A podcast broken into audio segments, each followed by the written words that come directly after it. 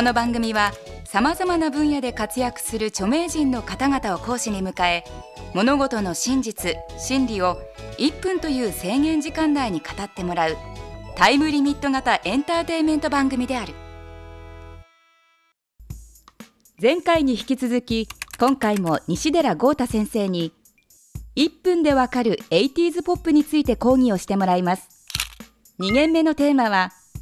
80s ポップとマイケル、プリンス、マドンナ。80年代を代表するアメリカの三大アーティストをなんと1分に凝縮して語ってくれます。一人換算20秒。本当に大丈夫なんでしょうか。制限時間は1分間。それでは西寺先生お願いします。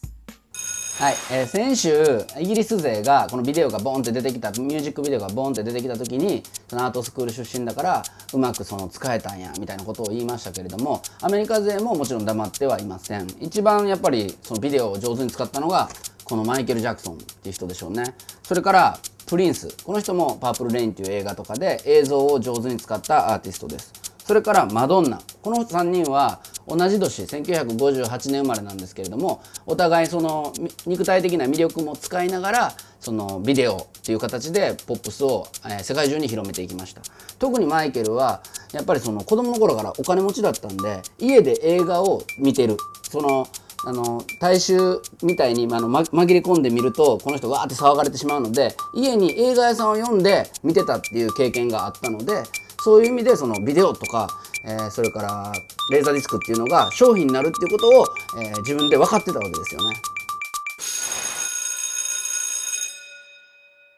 相変わらず1分で言えてない感がたっぷり残る西寺先生。先生の場合重要な内容は1分間が終わった後のたっぷり濃厚な補足講義で解説してくれます。それでは早速補足講義をお願いします。1分っていう、まあ、この企画に無理があるねこれね。100ほんまに。10年かかりますよこれ。え10年で分かる 80s ポップってやらなね。やっぱそれそれが 80s ですから。そんなもうそこだけ1分ってそんなねなありえないと思います。まあまあそのマイケルは1969年12月に、まあ、あたりにデビューしてからものすごいその一世風靡して。その時もそのやっぱり映像でその子供小さい子供の黒人の子供が歌い踊るカラフルなその衣装を着て歌い踊るよっていうことでその映像によってショックを与えた人なんですよね。それまで白黒画面が多かったんですけれどもマイケルが出てきた頃にちょうどカラー画面化したとテレビが。それでそれがすごいあの赤白青黄色オレンジ紫みたいなあのジャクソン5の衣装がすごく当時の人にとっては、ま、やっぱ新鮮に思えた。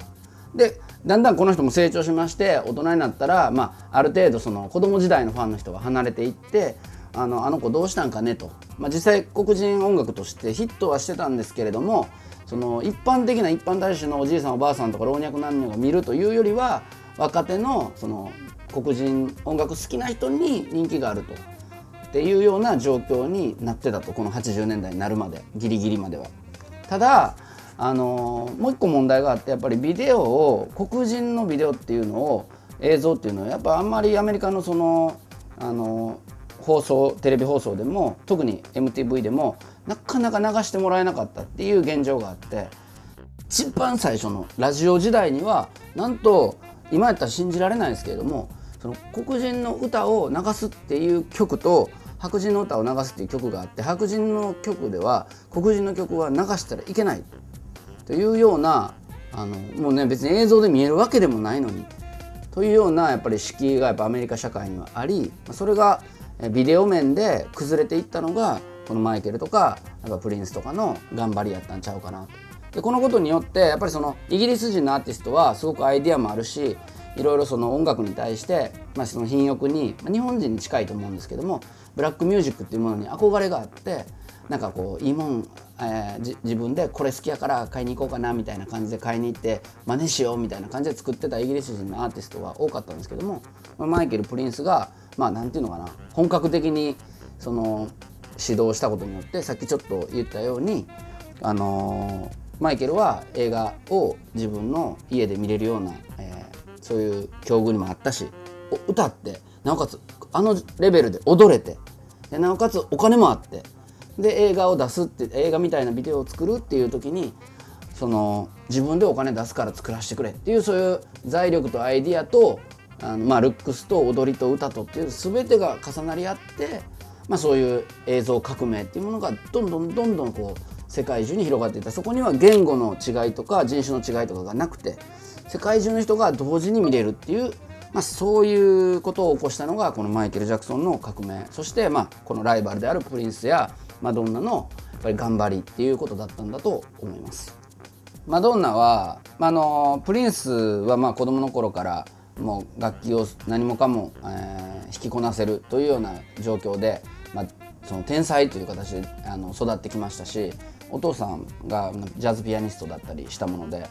マイケルも英才教育で、まあ、子供の頃からお父さんのあのスパルタ教育もあったりモータウンの中で、えー、しごかれて、まあ、大人になってきた。でマドンナはもうほんま自主的にハンバーガー屋さんの店員とかなんかあのホテルで帽子預かる人とかそれこそヌードモデルとかそんなようなことをしながらそのもうゼロからもうなんかねニューヨークに来た時にこのこの人がミシガンっていうこの人の出身地からえー、ニューヨークに出てきた時7,000円しか持ってなかったっていうね。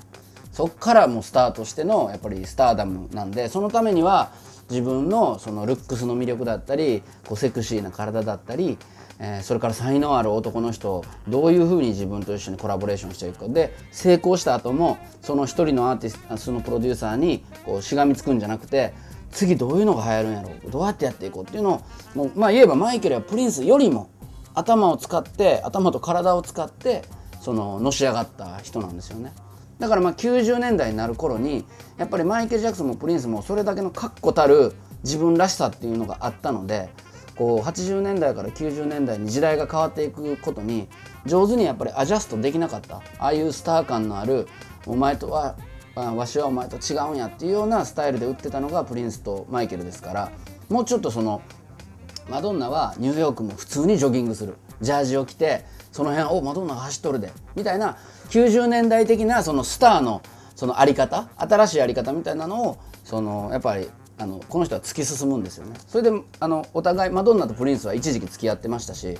あのマイケルとマドンナもまあ友達関係には一時期あったんであのママイケルに90年代ではそういうことではあかんでと。うまいこといかへんでともうちょっとあのクラブとか踊りに行ってうまいことその今の時代はこんなあんたみたいな格好してる人いいひんでってまあ90年にマイケルに注意したけどマイケルはそれを受け入れなかったと。まあ、それが、まあ、クイーン・オブ・ポップ毎年変身していくマドンナそれからその90年代2000年代に80年代以上のヒット曲を出したマドンナとそのやっぱりもともとできたウサギとカメじゃないですけどもともと才能があったことでそのその才能の中でその、まあ、変化するのを遅れてしまった。まあプリンスも名前をなくしてあの記号になったりとかちょっと迷走があったりマイケルもやっぱり世間のバッシングがある。だけどもどっちも結局最終的にこの2000年代終わり、えー、2010年代に突入しようとする時に、えー、プリンスもどんどんどんどん復活していきますしマドンナもあマイケルも This, uh, This is It 以降やっぱりその時代がどんどんどんどんその 80s っていうものをそのまっすぐ見た時にやっぱりマイケルすごかったんちゃうかっていうことでまあこの3人の評価っていうのは本当にもう揺らぐことなく今となってはいろんな道を歩みましたけれどもまあ3人すごかったなと思っております。ちょっと長くないですか？いやいやもういいです別に。もうね短いとか長いとかうるさいわほんま。だから10年かかるって言ってますからね西寺先生ありがとうございました。それでは今回のポイントをおさらいしましょう。マイケルプリンスマドンナは映像を上手に使ってポップスを世界中に広めた。80s ポップを語るにはやはり10年の歳月が必要。西寺先生はとにかく話が長い。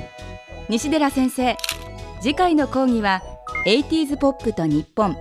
そして90年代へです。1分でわかる大学ホームページでは過去の講義も見ることができます。1分でわかる大学のホームページは